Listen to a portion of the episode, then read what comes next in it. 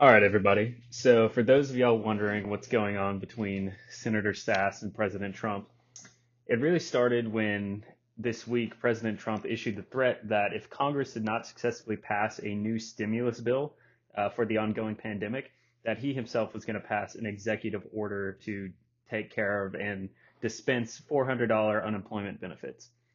Now, Friday rolled around, Friday ended, and Congress still had nothing passed. Trump went ahead with the executive order. The issue here is that Article 1, Section 8 explicitly gives Congress the power to tax and control federal spending.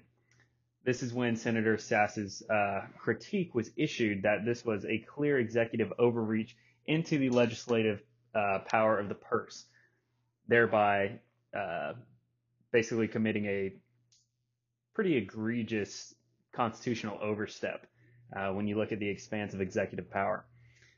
Now, here's the issue is that I 100% agree with Senator Sasse in that this is an executive overreach, uh, a huge executive power overstep and expansion. The other issue, uh, and on the other hand, is that Senator Sasse and Congress should have gotten their stuff together and passed a stimulus package uh, long before Friday. And certainly when they found out that Trump, who tends to not be idle on his threats, uh, said he would issue an executive order if they did not get a bill passed. Now, uh, the important overarching lesson here is that there's a separation of powers for a reason.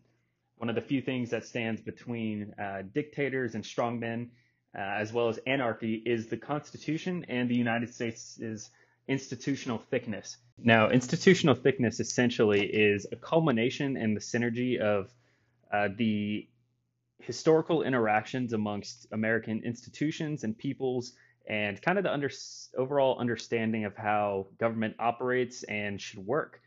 The most essential of these is definitely peaceful power transition and honoring the rule of law. True conservatives and those who really do uphold the Constitution should viciously and mercilessly uh, seek to expose unconstitutional actions, regardless of party affiliation. Drunken partisanship has clearly blinded many people uh, on both sides um, into being okay with executive overreach uh, and the expansion of executive power. And, you know, it's much harder to retract power than it is to limit it.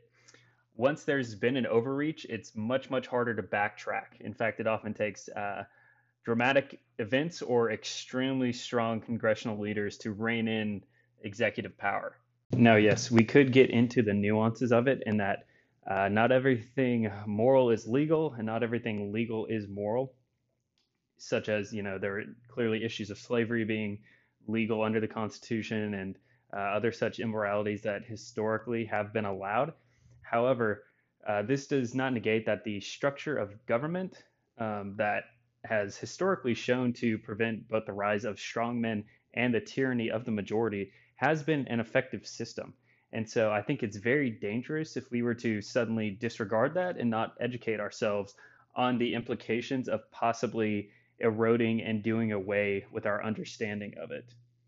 Especially in these times uh, like the coronavirus, it's very well documented in the political science literature that during times of crises, people seek strong men to solve their problems. They love a messiah type figure that can, you know, with the wave of a wand, make their problems go away. And my challenge is that we need to stay away from that. We need to be on guard and, you know, essentially be able to understand that the checks and balances on power that we have in the US are some of the greatest that really have ever uh, been experimented with in human history. And so I think you know this case with Senator Sasse really calling out what he views as an executive overreach is imperative to the American experience. I think it's something that we all should take very personally on how uh, we view authorizing and allowing uh, power to certain individuals and institutions in our society. All right, I know we got a little sidetracked there, but ultimately it comes down to good on Senator Sasse for speaking out on what he views as an executive overreach and that the power of the purse belongs and should remain with Congress. Look, that's all I've got for you guys. Uh, if you have any comments, questions, thoughts, or concerns, uh, please let me know. Reach out. I love to discuss these things, love to talk. Um, you know, I believe you learn a lot from conversation. Uh, so don't be afraid to reach out. Thanks.